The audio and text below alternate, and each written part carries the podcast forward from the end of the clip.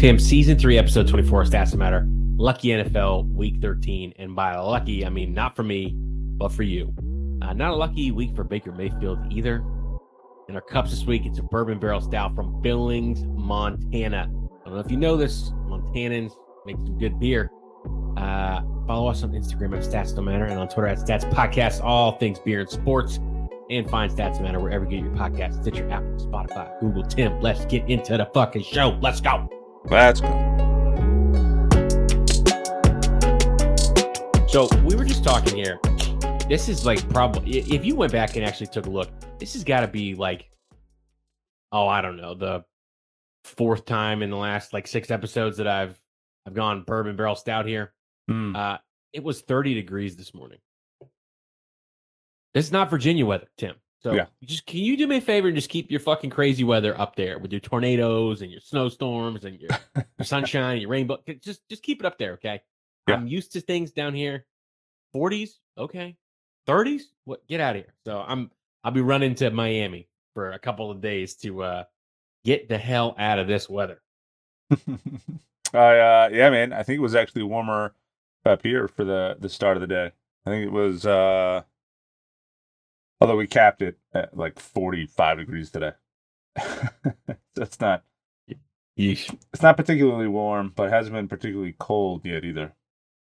Oh, the dog was super excited this morning when he walked outside. He was like, "Oh yeah, I got this nice coat," and I'm like all bundled up, and everyone's looking at me weird. I'm like wearing like an L Bean coat. I got a hat on, gloves. I'm just like, don't ask questions. 30 degrees out in Virginia. What the fuck is this shit? Okay, so barrel-aged imperial stout by all means, not any means, from Billings, Montana. And shout out to the Beer Stork.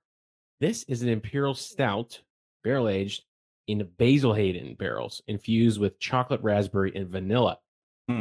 Now, I told my wife this the other day. I said, you know, the reason I'm getting into all these bourbon barrel beers is so that eventually I'll just get the taste, and we have people over, we'll play poker, we'll play a game or whatever, and like everyone gets like scotch on the rocks or bourbon on the rocks, and I'm just like, no, I have a beer.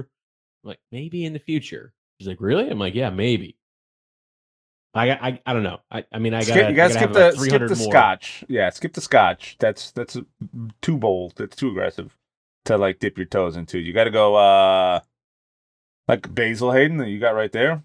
Isn't so bad if you do the Basil Hayden dark. It's a rye on its own. Might be a bit too much for you, but in like an old fashioned or Manhattan or something like that, that's probably not a terrible choice, especially for the price point. There are other better whiskeys you can get for that price point, though. So, yeah, definitely found it. Okay, I just had a sip of this thing. The barrel is very, very smooth. I've never had Basil Hayden, so I don't know what the frame of reference is, but I can definitely tell there's not a sting on the way in. And the chocolate and the raspberry at the end just feels like one of those chocolate-covered like cherries, but it's got raspberry in it. I don't really taste too much of the vanilla, but that's okay because the chocolate and the raspberry and the barrel age all have like a 33rd and a third share in the beer. This is very good. This is getting a 4-4 for me. Wow. It'd probably be a little bit higher. It's not retaining a lot of head. Yeah. To be honest, I mean, it's loaded to the gills with adjunct, so I'm not really surprised by that. Just a nice thin little line there on top, so I know it's not flat. And I was going to say, I think typically for a lot of these beers, that's the case when it's aged like that. There isn't a lot of head retention on it. It's not overly carved either a lot of the time, so. It relies mostly on that, you know, that smooth head that the smooth head. This sounds like a pornographic film we're talking about here, but relies a little bit on some of that like mouthfeel and some of the aging to really pop there. But in any event, I gotta tell you that's really good. It's that weather when it gets to be this cold here. I got post shift on the keg though. Perfect football beer by Jack Savvy. So yeah, very very good, but. Yeah, man, that is what's in the glass. Shout out to the Beer Store. Appreciate you. Yeah, we got a weird little bug running through the family, so I'm actually gonna forego tonight's beer in exchange for some water and hydration because this one's a doozy. Everybody up this way is sick. My wife just was put a little put a little DayQuil or NyQuil in a cup. You know what I mean? And just, yeah. Solid 2.2. 2.2. I'll start doing some codeine and lean ratings on the podcast. No, I would say we're a family podcast, but that's not the case. We're not. That brings me to a good question, though, Tim. Yeah. Bourbon barrel beers they're having their moment, I think.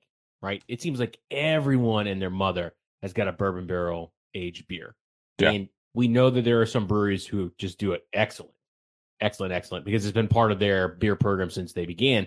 And there are definitely a lot of newcomers to the scene. We just throw a whole bunch of shit in a barrel, leave it there for a year, strain it, can it, bottle it, call it a day. You know, give me like two or three of your like top bourbon barrel breweries. Okay. We know who number one's going to be because that's sort of a staple of theirs. And that is Angry Chair. And that's not just fanboying over it. It's just they do it incredibly, incredibly well. None of the, if you're going for a sweet stout, it like hits the spot. In terms of like what their flavored profile and goal is.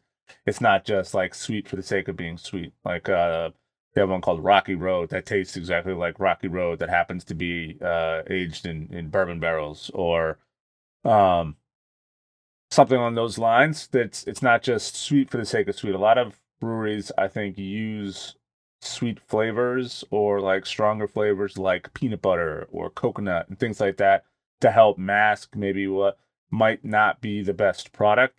So when you bourbon barrel age something, you brew the base beer, you throw it in a barrel, and then you don't adjunct it until after that process is done. It's usually in like the last few months where you actually throw in what your flavor is going to be. So all of these places have a chance to taste what that's like before they even adjunct it. And I think adjuncting helps act as like a scapegoat or like a cover up for maybe processes that didn't come out quite as well. So it is a tough process to do. I mean, it suffers the same, you know, circumstances externally that like a whiskey does, where temperature and fluctuation on the our height on the shelves and all that stuff kind of plays into it a little bit. The quality of the barrel plays a major role in it. So the way the process generally works is a distillery is not allowed to use the same barrel more than once. So once they use it, they offload it and it gets shipped to a brewery or a winery. But there it can be used a couple times. So one batch may not be the same as the next batch that brewery makes because either it's a different barrel or maybe they're using the same barrel. And there's only so much you can pull out of those barrels. You know, usually I think like two or three times maybe is max for what they're shooting for. But Angry Chair, easily number one. Barreled Souls is probably number two for me. Their state pub. If you haven't had it yet, you got to find it. In my opinion, any of we had a Butterfinger one that I reviewed on here that I thought was one of the better ones I've had. Also, if you live in Maine or you're visiting Maine and you want to try any of it, there's what's that pizza place right in the old public market? Crust? No. It's going to kill me, so I have to figure this out now. Oh, Slab. Oh. Yeah. Never been there. Never been there? Oh, my gosh. Slab. Because what I used to do down the street from Time and Temperature is also, because Otto is on that same street, but then so is Nosh. And I would just go to Nosh all the time, especially for the buffalo fries. Yeah. You know what I mean? So Nosh is phenomenal. But, man, if you love pizza, Slab is it's incredible pizza. It's a Sicilian place up there because it's next to Taco Escobar, right? It comes out like with these like thick like wood fire pieces, pizzas and whatnot.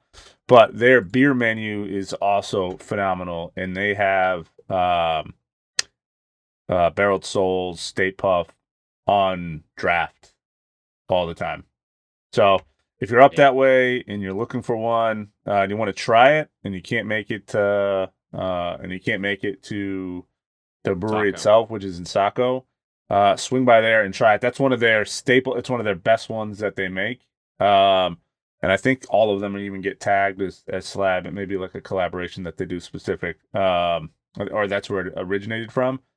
But go get it, try it. It is it's phenomenal. It's one of their best beers, and I think it's one of the highest rated ones that I had on the show so far. Sure. So that's number two. Who's number three? Who rounds out the top three? Man, that's a tough. I mean, Trillium used to be really, really good at it. I haven't had any of them in quite a while. So, like, Treehouse comes to mind as one that does a really good job with that. Trying to think of standouts. Like, some of the Jay Wakefield ones that are out there are also really good. Three could be a toss-up between a couple. Number one and number two were, like, definitive. Like, there's someone came to me and said, I want to get into barrel-aged beers, who am I going to go with? I'm going to say one of those two. Black Hawk Brewing used to make one called Leaves a Mark. That was just a barrel-aged stout. I think I did one in our first season, and it's just phenomenal. It's like this rich, dark, smooth stout that has some... There's no chocolate in it, but it takes on like this chocolate milk sort of characteristic. But then after it gets barrel aged, and it was originally a collab with like a local tattoo artist, it just came out incredibly, incredibly well. And it's one of those that anytime I see it or they do a barrel aged event every year, and some of the products that come out of there from like some of the local places are great. But Leaves a Mark is going to be one of my favorites. But in terms of which one is the best in those three. I mean, for rounding out the third spot, I would have to say Treehouse or Trillium or Jay Wakefield. One of those three, probably. Interesting. I know it sounds like I'm just naming all the big ones, but when you have that much cash to throw at a barrel aging program, it tends to do pretty well, and you can forget about the ones that get screwed up. Treehouse does an amazing, amazing job as well. Interesting. I would start off and say my number one would be Barreled Souls. I just don't know of another brewery that can do barrel aging like the way that they do. You know, it's nice when they put out like paper planes or a double dry hop, like, you know, sour, because it's just like, it's fun for them. They're trying to get better. Right. But I don't understand how they're able to do the things that they do. Yeah. And Puffed is just one of my favorite beers of all time. It's just ridiculously good. So they would be number one for me. And for those who don't know, Paper Planes is one of their first like major beers of notoriety from, I don't know, 4 or 5 years ago when you gotta do what you gotta do to keep the lights on, right? When lunch and all those things were the big go-to beers in Maine, that came out, and it was similar in terms of like everyone trying to get. Austin Street had one. Everybody had that West Coast style that everybody really, really loved. It's still a really, really good beer, but they've kind of been transitioning. Not been transitioning. Their most notable beers now are the barrel aged stouts. But go ahead. Who's your number two? It sounds weird to say because they're not the same anymore. But Modern Times, Modern Times. Ridiculous. They were so good. Now they've fallen on hard times because they grew a little too big, too fast. But Maui Brewing Co. has bought them, so I wonder what this is going to do. Right? You have a company that like Maui Brewing Co., which, I mean, if you've ever been to Hawaii or even on the West Coast and you've had some of their beers, you're like, whatever. It's like run of the mill. But I don't think you understand what it's like to have a bikini blonde in Maui watching the sunset or getting a big swell, which is an American IPA. Their coconut porter is phenomenal. The coconut porter is ridiculous. And I got a chance to get a barrel-aged version of the coconut porter. And I was like, I'm going to bring this back when Chelsea and I went there. And I was like, no, I'm drinking it in the room. I just can't. It's not surviving the trip. Like, you know what I mean? So Modern Times barrel program was ridiculous for a long time, and they're in a bit of a limbo right now, but I think that they can kind of keep the fire going. So I would say just based off of that, and shout out to Rainier Growlers. He, every time I've been to Seattle, he's always hooked me up. And I, you know, I've brought, you know, beers out, of course, but he's always found like some Modern Times like version that was just really good. So that'd be number two. And then number three for me is it's gonna be a little weird, but it's got to be like an Other Half or a Jay Wakefield. Like when there are breweries that put so much effort into adjuncts, and I'm just thinking of a couple that I've had at like Other Half DC, like a cookies and cream or like a peanut butter smoothie. You know what I mean? Like it's something different. You know what I mean? And that's the thing that's so great about craft beer. You could get into craft beer and you could be like, oh man, I only like German Pilsners or lagers. All right, cool. But somewhere down the line, someone's going to be a kettle sour. where someone's going to give you a bourbon barrel ale from someplace you've never heard of before, and you're going to be open to it because it's done so well, exquisitely. And that's what I'd have to give. I got to give a toss up, though. I'm going to Miami. So if I'm saying right now, I'm going to go other half, but ask me next week. You know what I mean? And I could have just had some incredible stuff at Jay Wake's and say something different. I know, you know, a couple others too that, and again, this is just from what I've had, because I know there's a shit ton out there. Like Horace makes them, Kaluza makes them. Mm-hmm. I, you know, a couple that I forgot about that are worth considering is Bottlelogic, Prairie, and actually, come to think of it, I think my third above the ones I talked about earlier were Cycle Brewing. I don't remember where in Florida they are, but I want to say Tampa or Fort Lauderdale. Let me see. Or Miramar. I just had a cycle a couple weeks ago. It was actually pretty good. I had it on Thanksgiving. Cycle Brewing is in St. Petersburg. St. Pete's.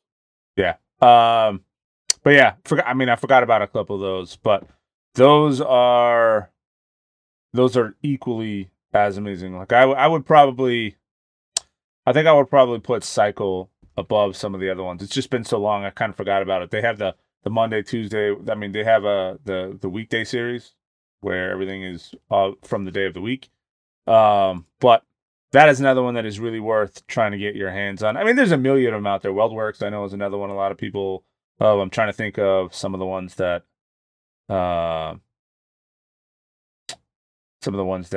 we've seen before. Side Project was another one. Untitled Arts does a really good job. Problem they're just hard to get. Barreled Souls too, right? Yeah, they're just the problem with Untitled Arts is that they're really difficult to get your hands on. Because they only do small batch like collaborations.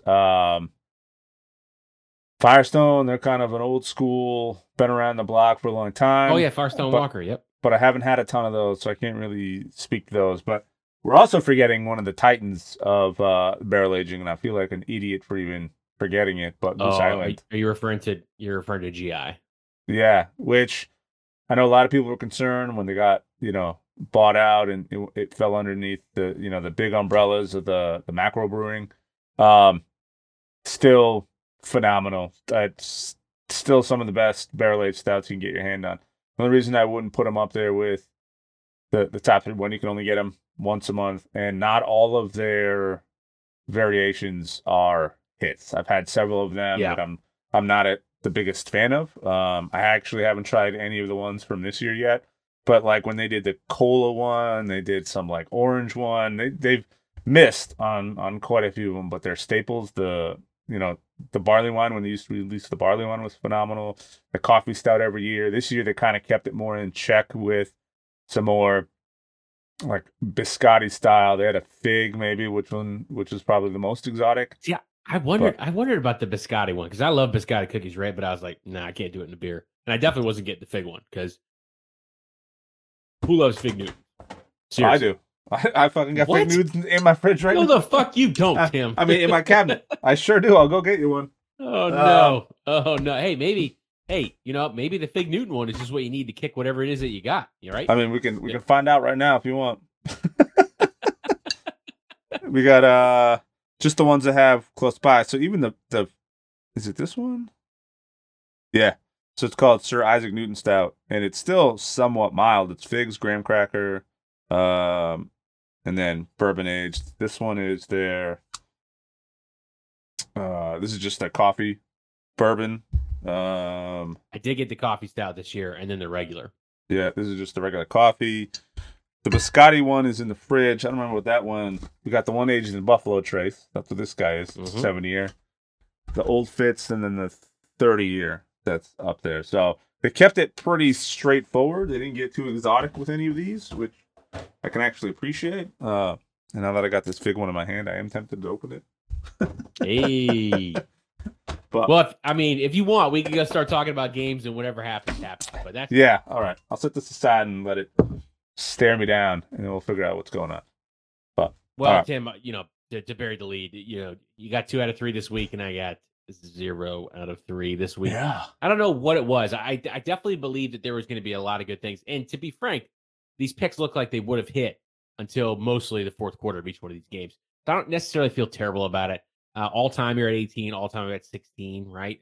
I'm still close.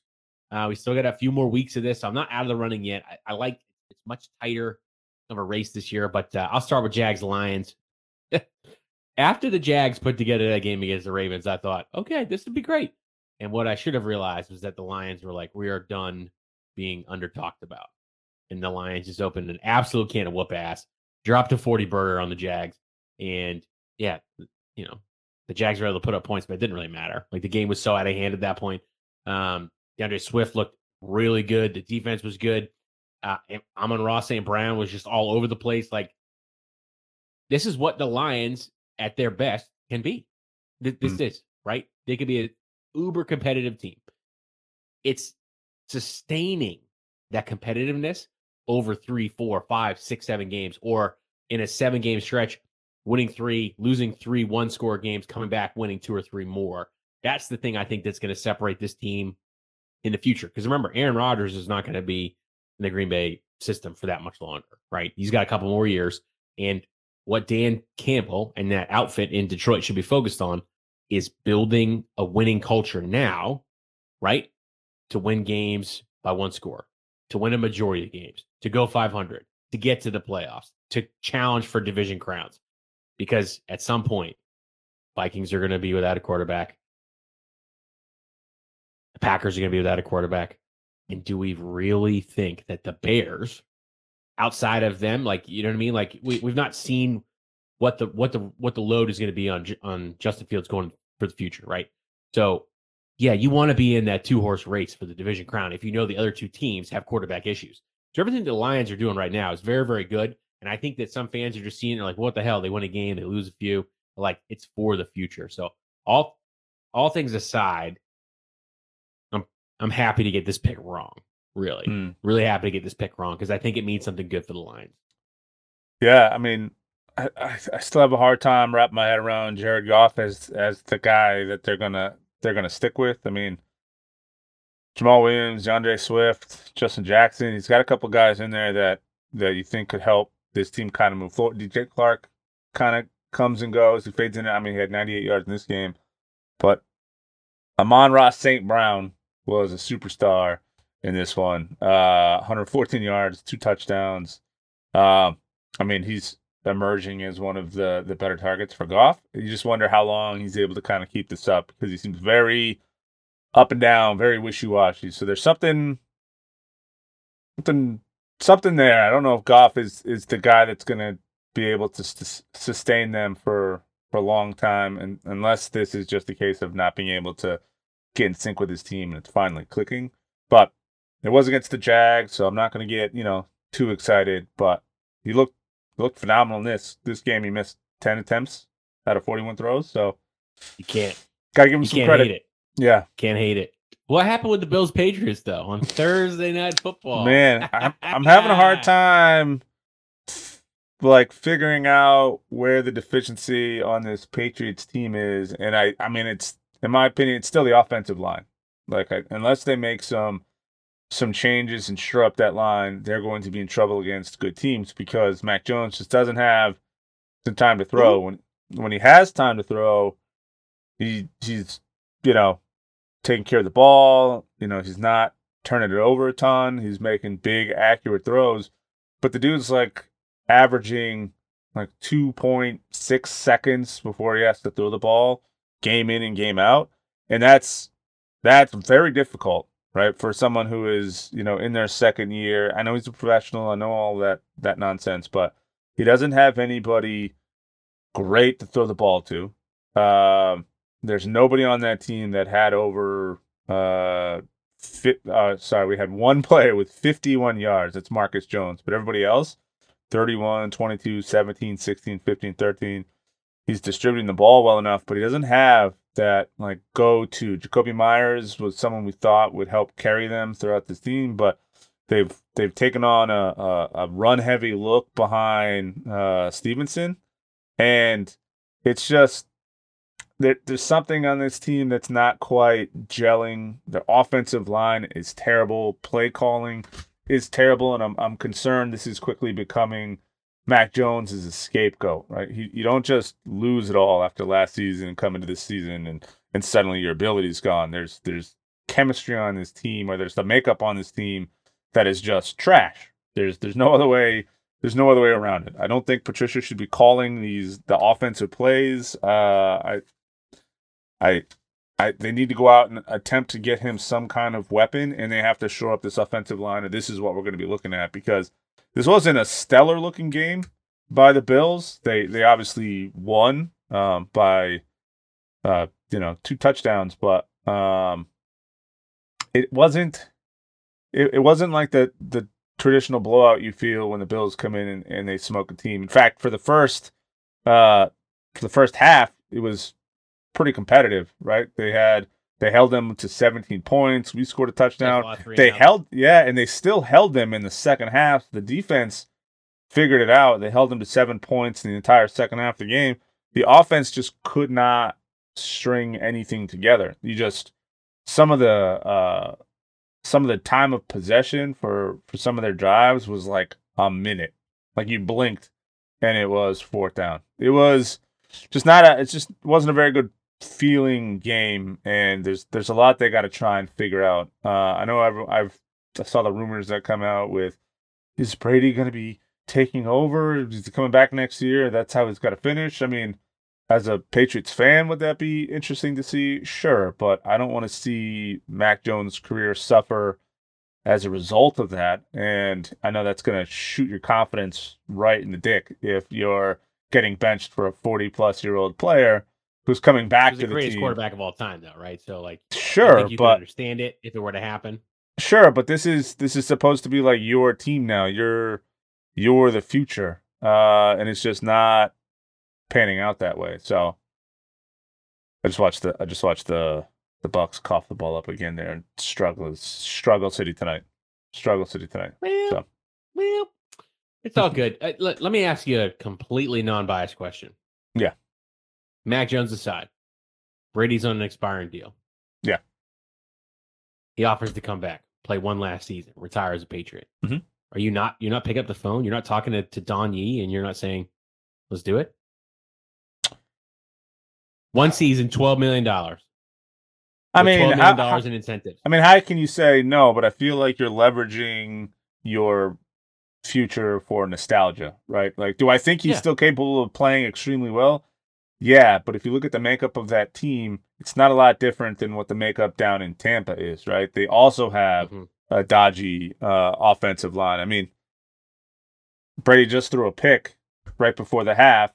This turnover is not his fault. I mean, but he's under pressure, had to come forward, throw it to a guy, on a 5-yard run on like 3 and 20, and the guy ended up fumbling the ball. So, like, the makeup of that team isn't that much different than the makeup of our team. Like, there's no superstars in that team he's throwing to. You could make an argument that Evans is there, and they have some guys that they can make plays to, but nobody is a standout. A lot of those guys were, on the other side of the peak of their career, like Fournette. Sure, have they been able to make that work in some capacity? Yeah, but it's not. They're not superstars. The Patriots don't have any superstars. So if Brady's coming, they got to bring someone in to shore up the offensive line and someone for him to throw to. Whether it's he can make Myers work. He did when they were here, but he needs an additional weapon. There's no big tight end. There's no squirrely little wide receiver that finds themselves open through the middle. So I don't. It's almost like you're changing Mac and Brady, and you're going to end up with maybe slightly better results with Brady, but similar end results when it comes to the makeup of the team. I just don't know if this team is built for winning. Would I take him? I mean, sure. I'd love to see him come in and have some success. Yes, you would. Yeah. Well, don't forget he's on. They still don't have Josh McDaniels on that team, so it's not like it's going to be a 1-to-1. You still have the shitty play calling of Matt Patricia. The difference is you have Brady, who knows that system and knows the players, who can make that game up from the line, but you still have a shitty play caller in there who's driving some of this. I just have a feeling that Patricia's like, oh, I'm a defensive guy. I know what offensive plays can beat defensive schemes. And it's like, yeah, bro, you have offensive schemes that can beat the Patriots. Not every team prepares like them. You know what I mean? So yeah, it's a waste of your time. It's a waste of my time, as Richard Sherman would say. All right, Dolphins, 49ers. I said this was a 35-32 kind of game for the Dolphins. It was not to be. You have the number one scoring defense, and they put up 33 points even after Jimmy Garoppolo broke his foot. Hate to see it. Really, you know, we talk a lot of shit about players, right? But you feel bad for Jimmy. You really do. You know, I don't think there's any other team. Just like my buddy Greg said, that you know, kicks the guy to the curb, brings him back in, kicks him to the curb, brings him back in, breaks his ankle. You know, now Blake Purdy, who was the 256th overall pick last year's draft, is out there slinging it 37 times. You know, completed 25 of them, got 2 touchdowns, 1 pick, QBR 57, and then on the other side, Tua Tagovailoa, 33 attempts, 18 completions, 295 yards, 2 touchdowns, 2 picks. QBR 19.3. Brutal. Nothing was going. 19. Was not 119. 19. Correct. 19. As in one less than 20. 19. Yep. Running game could not get going for Miami whatsoever. And I have a feeling that, like, what I said last week, I was like, oh, don't you think McDaniels has all these plays that he's been saving? Clearly those weren't the ones. Or maybe they were they're rogue plays that, like, Shanahan let you take because when your running game collects 33 yards total, you're not going to win a game. You're just not. Tyreek Hill, 9 receptions, $150 in yards, long of 45 in the touchdown. Tyler Sherfield, 1 reception, 1 target, 1 touchdown, 75 yards. You're hoping for, like, broken plays there at that point, right? And that helps you kind of keep a game close. But in the third, when the other team gives you field goals and you get nothing, it's not good. You begin to dig yourself too much of a hole that you can't get out of, and then you score like Dolphins did in the fourth. It's useless at that point. The game's already in hand. So, I mean, the Niners are 8-4, but their first string and their second string quarterback are now on the outs, right? They have Josh Johnson. They signed up the practice squad. He's been to 13 different NFL teams and XFL teams. So, whom are they going to go with going forward? Not really sure about that. As a Seahawks fan, if I'm just looking at this holistically, okay, not being a homer, I'm thinking, okay, there is a path to the division crown because the quarterback situation, we know what the ceiling should be. The problem with that is, in saying that out loud, they have the number one scoring defense, and they're healthy. So it's not like you're just going to walk into that game and just score points, because the Dolphins were able to score points in bunches, and they scored 17. Yep. So you would think that because the Niners have kept most teams out of the end zone in the second half for a few games now, and they've held most teams to 16 to 20 points. So the logic there is you have to score 18 to 24 points to win a game against the Niners. And if Seattle can do that, then they can make a run for the division crown. I feel bad for Niners fans. Can you believe I'm saying this? But, like, they got one here. They did what they needed to do. They gritted out this win. All of the moves that Shanahan and Lynch put together look like they make sense now. Not just with the defense, but with the running game too, because, like, we know McCaffrey can do some wildcat touchdowns. So, like, maybe that takes pressure off the quarterback. There's going to be some stuff here. There's just too many playmakers on that team for them to sit down. So I will not be picking against the 49ers in too many games. I'll just say that. Even without Jimmy G and his broken foot?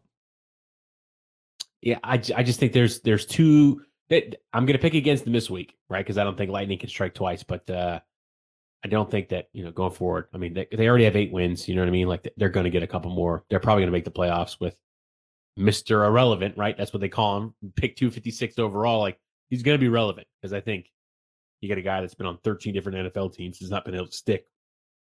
You're not going with him. So we'll see. Kansas City, Cincy, you said Cincinnati depended on hashtag fuck it Jamar down there somewhere. And fuck it Jamar was down there somewhere. Tim, these two teams have played each other 3 times in this calendar year. Yeah. And Kansas City has lost all 3 times. Look, I mean, I respect you for putting the stones online and saying, yeah, Cincy depended on Jamar. Like, in retrospect and looking back at this now, I'm like, yeah, that was the obvious pick. But, like, can you just, like, in your recap for me, explain to me why why Jamar for you is the person that unlocks it and not Joey B?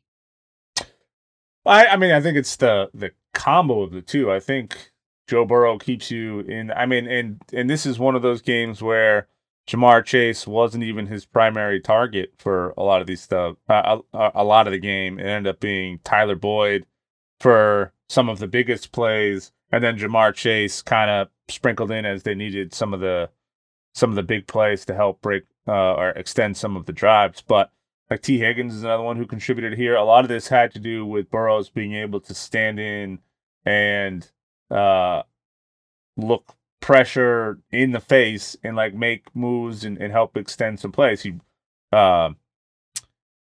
didn't have to rush a lot. I mean, sorry, he was constantly in the move. Rushed 11 times, only had 46 yards, but some of them were like huge in terms of keeping drives going, keeping plays alive, and things like that.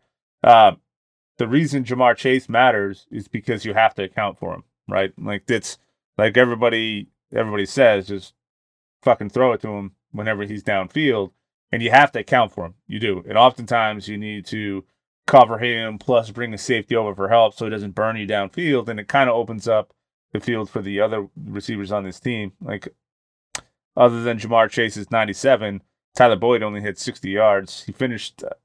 Burrow finished the day with 286 yards, but he didn't turn the ball over once. So he's, you know, that everybody was talking about on Sunday, Joe Cool, because that's his nickname. But the reality is that he actually is calm and collected under pressure and doesn't get frazzled. Like this isn't like a stellar offensive line. It's good enough to give him time to get in, see the situation, and make really smart decisions.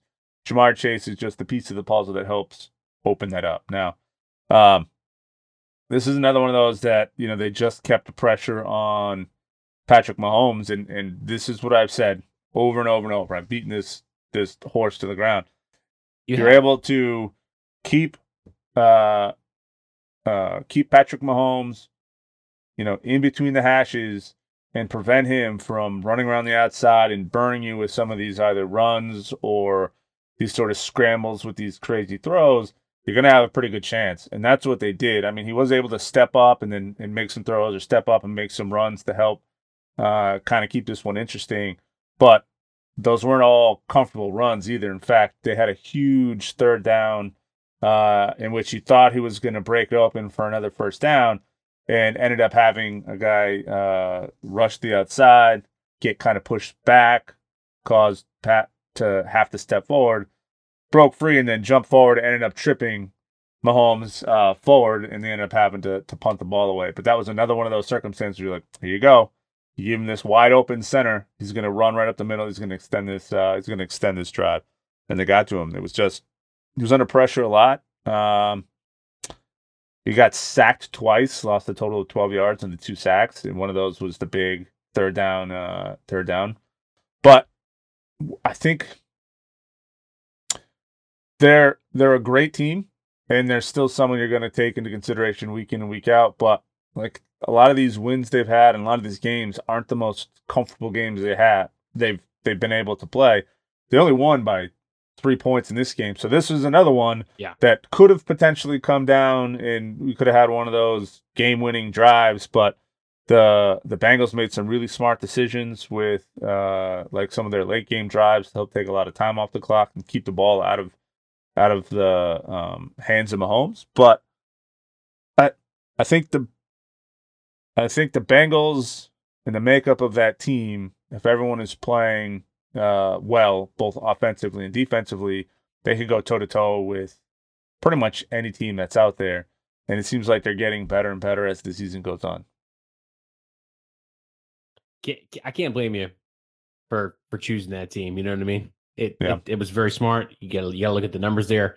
Another pairing of this also in the AFC, my third game, Chargers-Raiders. I will just say, the way Mahomes can sling the football, the way Herbert can sling the football, there's a lot of similarities there, right? The way the off-script passes, but the way that they have bad games is vastly different. If Mahomes has a bad game, his QBR is like 40 or 50. When Justin Herbert has a bad game like this game, he has a QBR of 15. which is 4 points less than Tua's, right? Which was 19, which is crazy to think about. 47 times he chucked it, connected on 28 of them, 335 yards, one touchdown, no picks. The longest the receiver got open for the Chargers, 35 yards, Keenan Allen. Spread the ball around a lot. That's great. That's fantastic. But your defense gave up 144 yards to Josh Jacobs and 177 yards to Devontae Adams. It's very difficult for you to win games if your quarterback and your offense is not getting it going. Now, the Chargers had 70 total yards of rushing split between Austin Eckler and Josh McKelley, but like you can't. That's not like a consolation prize. You know what I mean? Mm-hmm. Like, oh great, you guys got 30 yards on 10 attempts. You're like, there's 3 yards a carry. Like, you know what I mean? Like, it's not good. Like, you know what? You're not writing home about that. Like, once again, the tape is out there on Josh Jacobs, and just the same thing happened to you. You just let him run amok. You know what Devontae Adams is going to do. You know that you probably should not leave him, not on double cover. Like, just listen to some of the other like receiving totals for folks on the Raiders. Mac Hollins, 9 targets, 5 receptions, 35 yards. Fabian Moreau, 3 targets, 1 reception for 32 yards. Josh Jacobs, 2 targets, 2 receptions, 6 yards. Amir Abdullah, 1 target, 0 catches. Like, the offense is Adams and the offense is Jacobs. So if I was a defense, if I'm looking at it, I'm going, where's the play going? To the guy in the backfield or the guy out wide? You know what I mean? Like, it doesn't seem to be that difficult. Yet the Chargers found themselves, no timeouts, 20 seconds with the ball to go 90 some odd yards. And we're all like talking about it, like, oh, maybe this will happen. No, it won't. No, it won't. We like, there's just a tier of quarterbacks that can make those things happen. And you need a timeout. You need someone to get out of bounds. You need about 40 seconds, really, because of all these things happening with someone going down the field, a player laying on him, not letting him get up. You got to give the ball to the ref. All that stuff happens. The Chargers could have won this game, but the Chargers lost this game when they didn't score a single point in the third quarter, and they allowed the Raiders to put up 14 on them, because this is what Vegas does. Vegas will punch you in the mouth early, punch you in the mouth again, and then they'll just jab the rest of the match. Yep. Just keep you just far enough away. They won't really put any haymakers down because they don't need to. I mean, that I would say this is one of those games where they were kind of punching him in the mouth, because it's been a tough stretch. It's been a really brutal season so far for Justin Herbert, but he was pressured like 44% of the time in this game. Over the last 3 weeks, he's averaged 41%. He's been sacked 14 times in total. So we keep talking about bad offensive line. This was a terrible offensive performance, and nothing against Justin Herbert, but he isn't. In my opinion, he's not the first guy taken into consideration when I think of scrambling quarterbacks or quarterbacks who are capable of making big plays under duress. And this is one of those games where that's just constantly what this was. He had 16 attempts in total, 90 yards. It's not going to get it done. The Raiders aren't like the most amazing defense that's out there, but they looked like it in this particular game, and it's just following the trend of probably in the top 5 teams with awful offensive line. It probably goes. Yeah.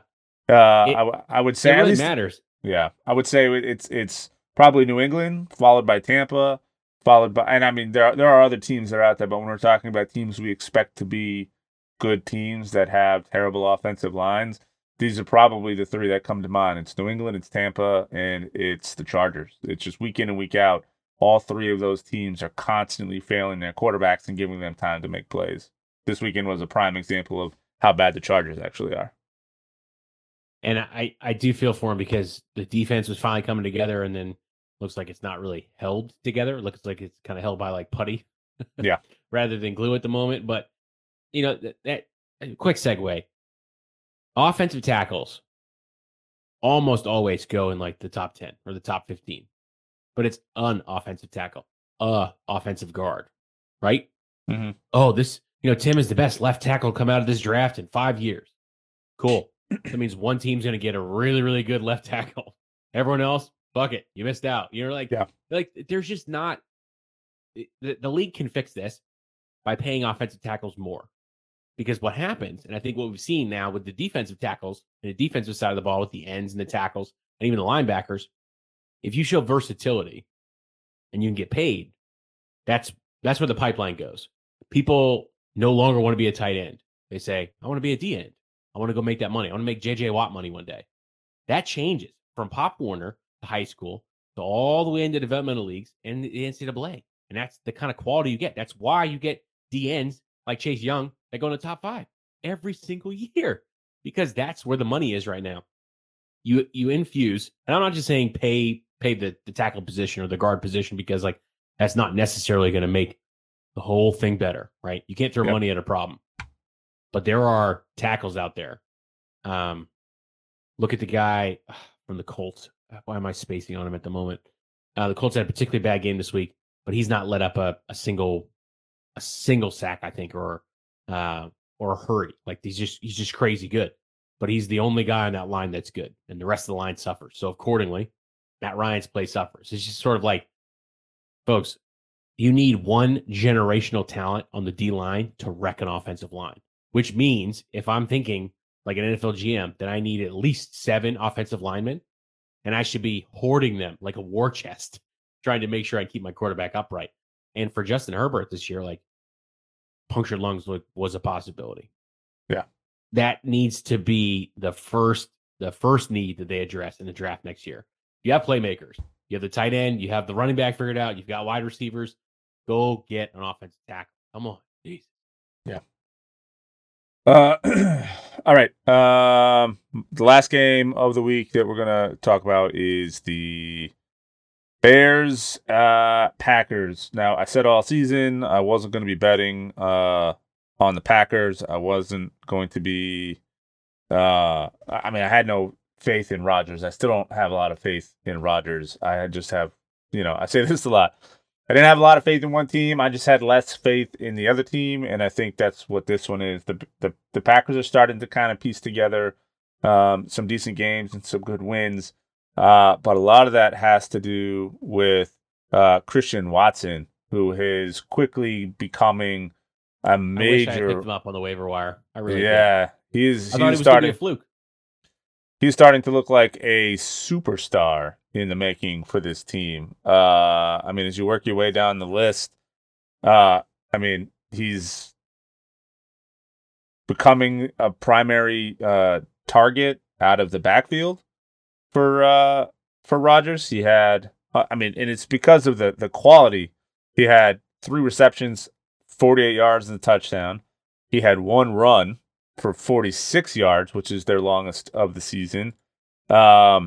He is by far one of the fastest Packers offensive ball carriers of the season.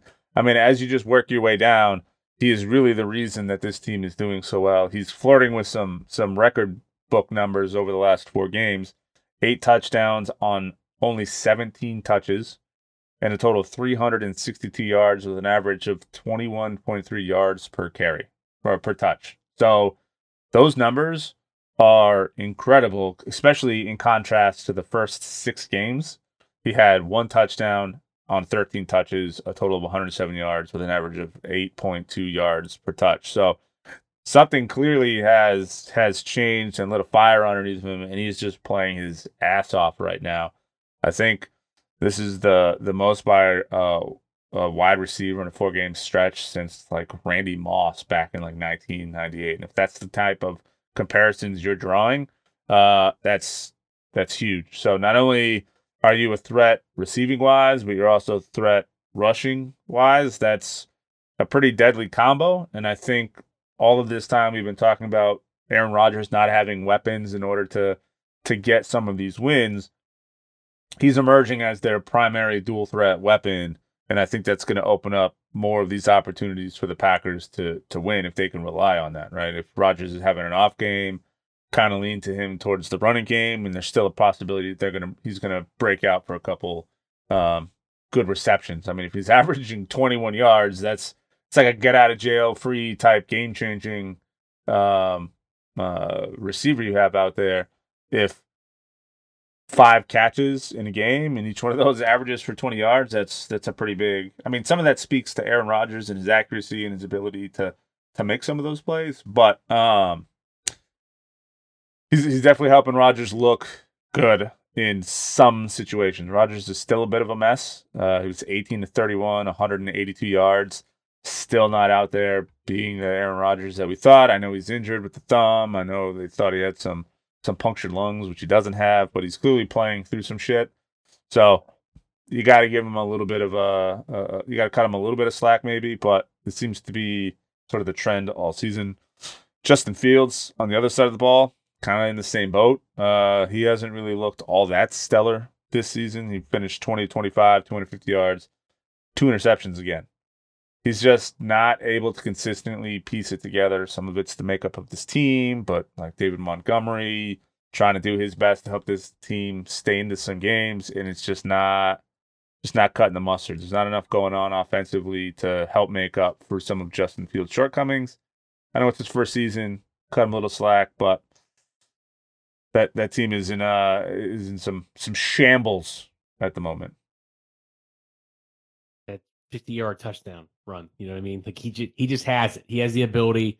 If you leave the space open, I don't know, Cam Newton from a couple years ago. Like you need to be using that play sparingly. You should be putting it on tape as many times as you do. Well, I think it's almost the opposite, because in the first quarter he had 4 runs, 71 yards, and a touchdown. He only had 2 attempts the rest of the game. So this was almost the opposite of that. I don't think they were relying on that, whether they weren't getting the looks that they wanted for those sort of plays or design quarterback runs. But you had some success with it right off the bat. You know, maybe tone it down for the second quarter, but come back to it later in the game if that was proving to be successful for you.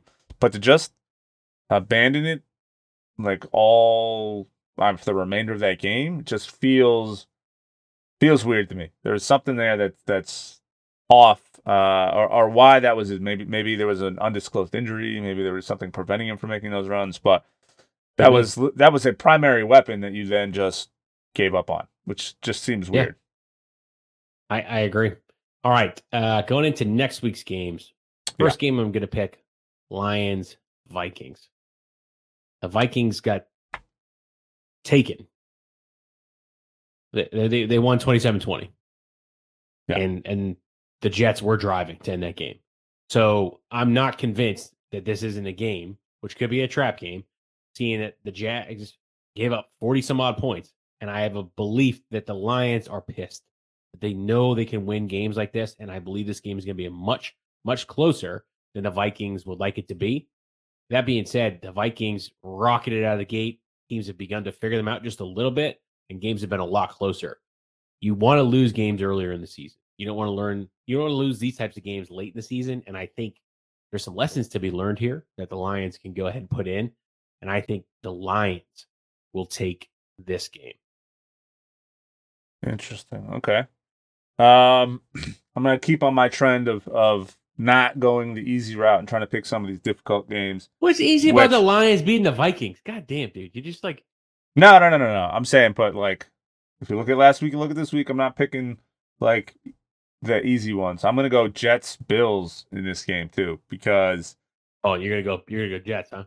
I mean, I don't know. They came out and they had a competitive game against... I mean, it depends on where your stance is on the Vikings team as a whole. Do we think that they're a phenomenal team, or do we think that they're suspect in having some artificial success? But I mean, they're a 10-2 team, and the Jets came out and played well enough to almost pull this game out. They have Mike White, who not the best game sample size, but they still almost found a way to come out and pull the game out. Defensively, I think they are helping keep this team, who offensively seems to be, I'm going to say in shambles a lot, because I've seen that TikTok too many times now. Where, and if you haven't seen it yet, you guys look at the guy with the mullet and the Charizard belt, and I can't quote it because while we do throw out some profanities, we are attempting to be a mildly family friendly program. But shambles It's just what he says over and over. But points allowed per game, Buffalo is 4th in the league to New York's to the Jets 6th in the league. So these teams match up pretty well.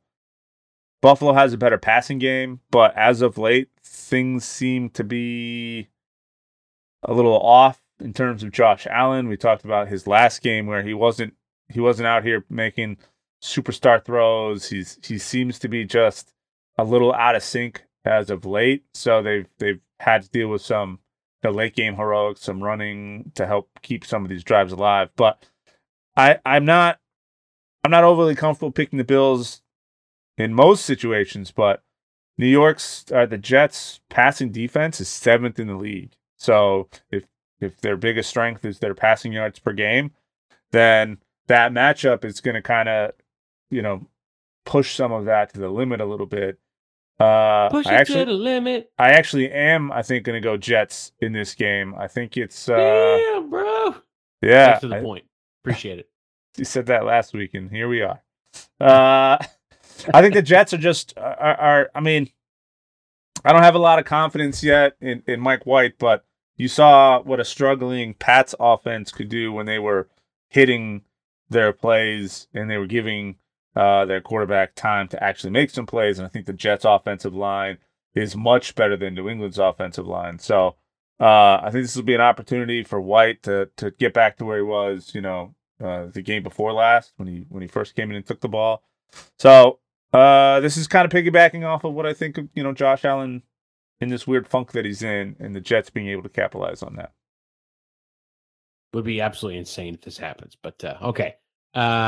Eagles, Giants as my second pick. Gonna go Eagles here.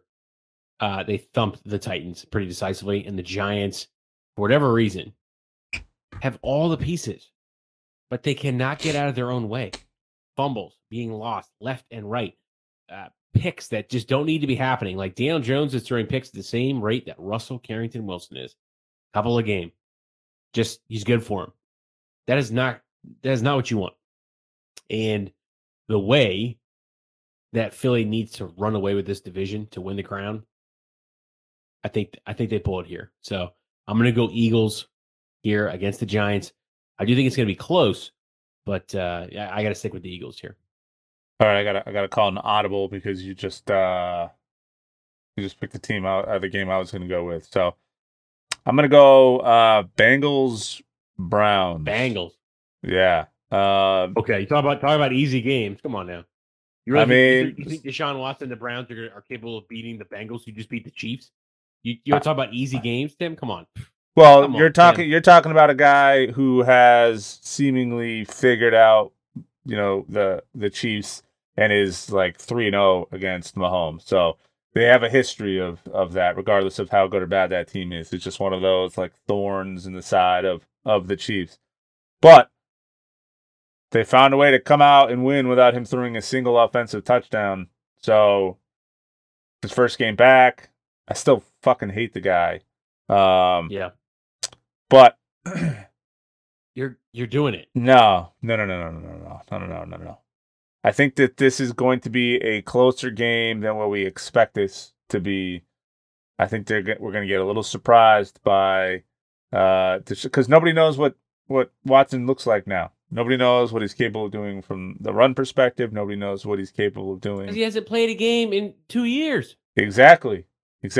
So I think there's a lot of question marks on this. I could see this sneaky looking like an upset if he comes out and does like... I'm almost like talking myself into picking the Bengals here. I mean, not the Bengals, but the Browns. Do I pick them? I'll take the points. Because that's exactly what's going to happen. Hashtag let joy roar. You can't have hashtag let joy roar fucking Jamar down there somewhere, and then go against him the next week. You just can't do that. No, I think give the points up. No, I think you're. Here's what's gonna happen. I'm gonna go Bengals, but everything I just talked about is gonna come out, and it's gonna be like I kicked myself in the nuts game because I'm gonna say, look, I fucking knew I should have gone with it. Something just feels off about this game. I feel like Deshaun's gonna come out. He's gonna play with a chip on his shoulder, for better or worse. The Bengals are gonna ride in with his high sense of confidence. I know Burrows doesn't let this stuff go to his head, but I mean that's not speaking to the rest of the team. And I think it's gonna be like a punch in the mouth moment. And like it could go either way. This might be one of those games where the team looks and says, well, maybe we should stick with Brissett just because he was, helping keep this team afloat. But what I'm doing is I'm putting in the show notes that you're going to get that one wrong. I'm calling that right now. I'm calling my shot on Monday, December 5th at 10:32 p.m. that there is no way the Browns are going to win this game. No way. Well, I just picked the Bengals. So I'm picking the Bengals. No. But I have a feeling this Bengals is are things you wear on your wrist. Bengals. My wife makes fun of me for saying, like I say, miracle instead of miracle. Miracle whip. And then when there's a couple other words. She just makes fun of me all the time for. I have this like mishmash of words that get jumbled, and I always blame just moving around a lot. Listen to this podcast. Yeah, I blame it on moving around a lot. My mouth not being able to figure out all the accents that are floating around in there. The Boston one that's like sneaking in there, the New England one that's sneaking in there. Oh yeah, no, it's definitely regional. When I'm south of the Mason-Dixon line, I say a lot more y'all. When I'm north of the Mason-Dixon, I like to speak proper and try to throw some accent there wherever I can. So yeah, third game here, Bucs 49ers. The Bucs are getting crushed by the Saints right now, but that's okay because they usually get crushed by the Saints. So this is nothing new. And prime time, Tom Brady is like 0-100. Yeah, something like that. But they don't have just a slate of 3 or 4 bad games in a row. The Niners, as we pointed out, #1 defense. But they're about to have the 32nd or the 31st or the 30th or the 27th rated offense. This is about to happen. And I think Tom Brady really, really wants to make a difference. I mean, every other team in the NFC South right now is just falling apart. So they know that they can win the division by going just barely above 500. That means these types of games are must-wins. So I'm going to go with the Bucs against the 49ers next week. It feels weird to say it. But I just think that like the 49ers #1 rated pass defense can't hold it forever because this is what I told my buddy Greg today. I said, cause he's a big Niners fan. I said, bro, you have the #1 defense, but the number like 32 quarterback. So basically you're the Broncos. So, unless you plan on winning games, 10-9, the shit is not going to happen, right? Like you're going to lose some games at some point. So I think this does happen. I think the Bucs do pull it out next week, and it'll be ugly. But so is this Monday night game right now. Jeez. Yeah, just field goal after field goal after field goal after field goal. Andy Dalton is making some pretty impressive throws on a lot of these drives, but they just can't finish off that red zone. 4-8 team. 1-4 away versus a 5-6 team who's 500 at home. Yes. Yeah. Yeah. It's a lot of, I'm kind of watching this, trying to figure out what the hell's going on. Brady's not looking comfortable. He's making some pretty bad decisions. He's had a couple batted away, like at the line. He threw a pick earlier. And then when they got momentum, it looked like White just coughed it up. I don't know what's going on with that team right now, but shambles.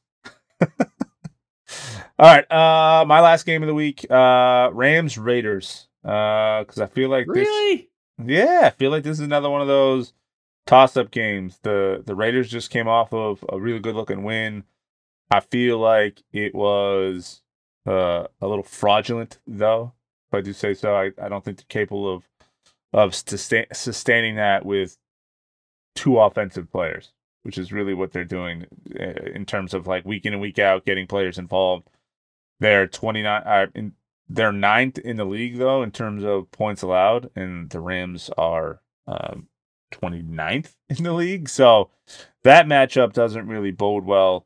But the defenses are a little bit more aligned. The Rams defense is 30th in the league against the pass and 14th against the rush, where the Rams are 22nd in passing and fourth in rushing. So defensively, the Rams are a much better team. Offensively, though, it's a little bit more unbalanced. But in terms of points per game, points allowed, takeaway differentials, all that stuff, they tend to match up. So I think if the Rams can come out, play their game defensively, try to minimize either Jacobs, or Adams. If they were to pick one of those two, I mean, defensively, it's their ball game in terms of rush. You take Jacobs out of the equation and then leave it on Adams to try and beat you. I think they give themselves a really good chance to walk away with this one. I have no faith in Josh McDaniels still. I think his tenure here as a head coach is also going to be short. But I think this is going to be a defensive showcase for both teams, only because even though the Rams' defense is subpar, so is Matthew Stafford this season. He's just not playing to his level. And he's on IR. Yeah. He's probably not coming back. Yeah, so that's true. So, I mean, this is going to be one of those defensive showcases, but I'm thinking the Raiders are incapable of keeping up any level of momentum. So this is more me betting against the Raiders than betting for the Chargers. But I'm thinking, the Rams. I think this one's going to be a wee bit of an upset. It's probably a free point for you, but something feels it is. I'm not feeling the Raiders, and I feel like this is one of those, as you call it, trap games. Trap games. Let's end this episode of Stats No Matter Podcast. Let's talk about something. Deion Sanders, Coach Prime, has left Jackson State University and gone to Colorado. There have been a lot of talk, a lot of speculation, and to be frank, I don't understand where all the hate is coming from. Right? College football is a turnstile. You're supposed to go to a place and supposed to move to a place when you get successful, and you're supposed to parlay that success and go into another place. So you get to a Power 5 or an FBS or a big Pac-12 school, you could probably try and get a job in the NFL. That's the way the coaching tree and the coaching trajectory is supposed to go. So I do not understand why Sanders does 3 years at Jackson State, takes that as an HBCU, which hasn't had a ton of shine anyways, to get them to College game day, to get them to be undefeated, win their championship, to go 35-6 over 3 years or something like that. And then for him to go to Colorado, a team in the Pac-12. The Pac-12 is a lot of division going on right now, a lot of reorganization. But for the most part, Colorado's not been great for a long time. And for him to go in there and say, I'm going to put my stamp on that program. We know that Colorado is a stepping stone for him to go possibly coach in the NFL someday. I don't hate it. I don't hate it at all. I understand why people are mad that he left Jackson State, because the thought is, look at what you're doing for HBCUs, keep it going. Totally get it. But he didn't bounce after a year. He bounced after 3 years, and he left you on a high note. And he was authentically himself the entire fucking time. And he went to Colorado. And this is the only thing I have to say bad necessarily about that whole thing is that, like, the athletic director is like, yeah, we haven't figured out how we're going to pay him yet. Like, what?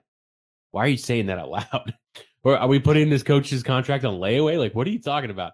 And then that cringe, and I mean cringe-worthy video of him talking to the team the first time. I'm coming. I'm bringing my luggage, and it's Louis. But know what? I'm coming. And when anybody in the media asks what happened in this meeting, just told two words. I'm coming. No.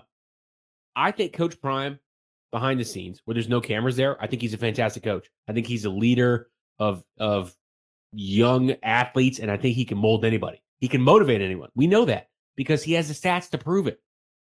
And this is an example where stats don't matter, right? They actually do for him because he's a player. He's walked the walk and talked the talk. But, like, I already know what's going to happen this year. We're going to see way more Colorado games than we've ever seen before in our lives.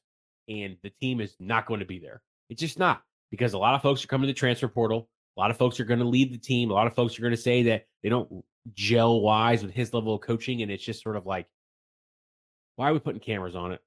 You know what I mean? I get it. They're giving him the same shine they give Ryan Day, that they gave David Shaw, that they give Jim Harbaugh. I get it. I absolutely get it, right? There has to be some performance before we start giving everyone the shine. And I don't need to see a team getting berated by their college coach talking about his luggage and I'm coming with three cameras around. It doesn't feel authentic to me when they do that. So like all things, you know, aside, happy for Dion. I think he's going to be a fantastic coach in the Pac-12, 10, 6, 8, whatever's left with this big, you know, college football reorganization. But like, can we just stop the hate? You know what I mean? Like he didn't jump for a bigger program. He went to Colorado. He could have gone to Miami. He could have gone to a whole bunch of other places. He chose to go to Colorado. I think that says something about him and like how he wants to coach and how he wants to be perceived. And outside of the cringeworthy video of him talking to the team, I think it's a good move for him. I agree. It's kind of a weird move, but I think it's just the high profile nature of the guy. So he's going to draw some sort of either criticism or something along those lines. But one other quick mention before we depart. Shout out to the Celtics and the Bruins for having a combined still undefeated November. Fire. Still on fire. Both of those teams are leading the leagues respectively. But Jason Tatum is clearly a top contender for MVP across the board. I mean, he's averaging 31.6 games this season. I think he had a season high 49 points in one game. He is really stepping up as the leader of that team. He has for the last few years, but it's been him and Brown and Marcus Smart being sort of the front man for that team with some rotating plays around it. But man, he has really stepped up as a superstar in the league. We talked about this, you know, over the last couple of years, how I think the Celtics do well when they have these sort of homegrown developed players that they kind of ride on. That's exactly what we're seeing here with this core team. They are playing their ass off right now, and it's the same core group that's been there for a while. Smart, Brown, Tatum. These guys are gelling, and they're playing at their peak, and this is just it's fun to watch for this team. They are playing like impressively well, and I think it's one of those that doesn't get – I mean, everyone still talks about like how the Lakers doing, and they're starting to string games together. Everyone's caught up in the drama of the Nets, but what's not being discussed all that much is how crazy this run for the Celtics has been so far this season. Or the Bruins for that matter, but sticking to NBA, the Celtics are just.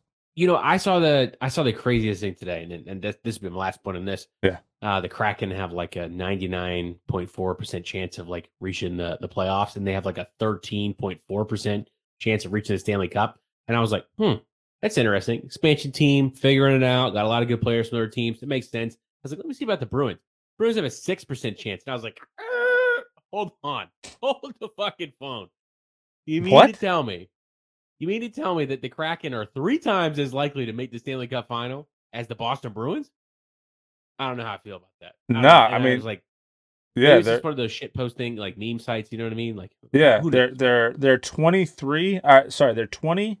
In 3, that is incredible. Like the next closest team is 15-5, and the Celtics are 20-5 this season. That is impressive. I mean, in hockey, that is incredibly impressive. But same thing with basketball. But yeah, I don't know about those. I don't know about those Vegas odds because that's the best record in all of hockey. Yeah. The Devils are 20-4, so they're right behind. They just have that one extra loss, but yeah, this is I think this is, you know, it's very early in the season. Anything can happen between now and the end of the NHL season. But if they're able to keep up even a small hint of this success, I mean the Bruins when they make the playoffs always make a good run at it. So I will be following closely, but shout out to both of those teams carrying New England pride right now because they're the Patriots right now. Yeah, I agree. You know, it's definitely something I'm just trying not to talk about it out loud too much because I just don't want what happened last season to happen again. You know what I mean? I don't want, you know, the postseason slump to occur. Like, yeah. And I feel no matter what was going to happen. The Celtics were going to lose to the Warriors last year. But I'm just happy that they made it that far. They finally punched through the ceiling, and we need to make sure that they do the same thing this year. So I don't want to talk about the Celtics going, 20-game runs. You know what I mean? Yeah. I just want to make sure that when it comes down to it, we absolutely need to play better postseason basketball, because we know that there are going to be teams like the Bucs. They'll come to play. They'll be fine. Yeah. Trying to look now to see what the updated stats are based off of what you were just saying. Who did you say it was? New York? Oh, the Kraken. Seattle. So Seattle Kraken is 96.7% to make the playoffs, and now the Bruins are 99.2.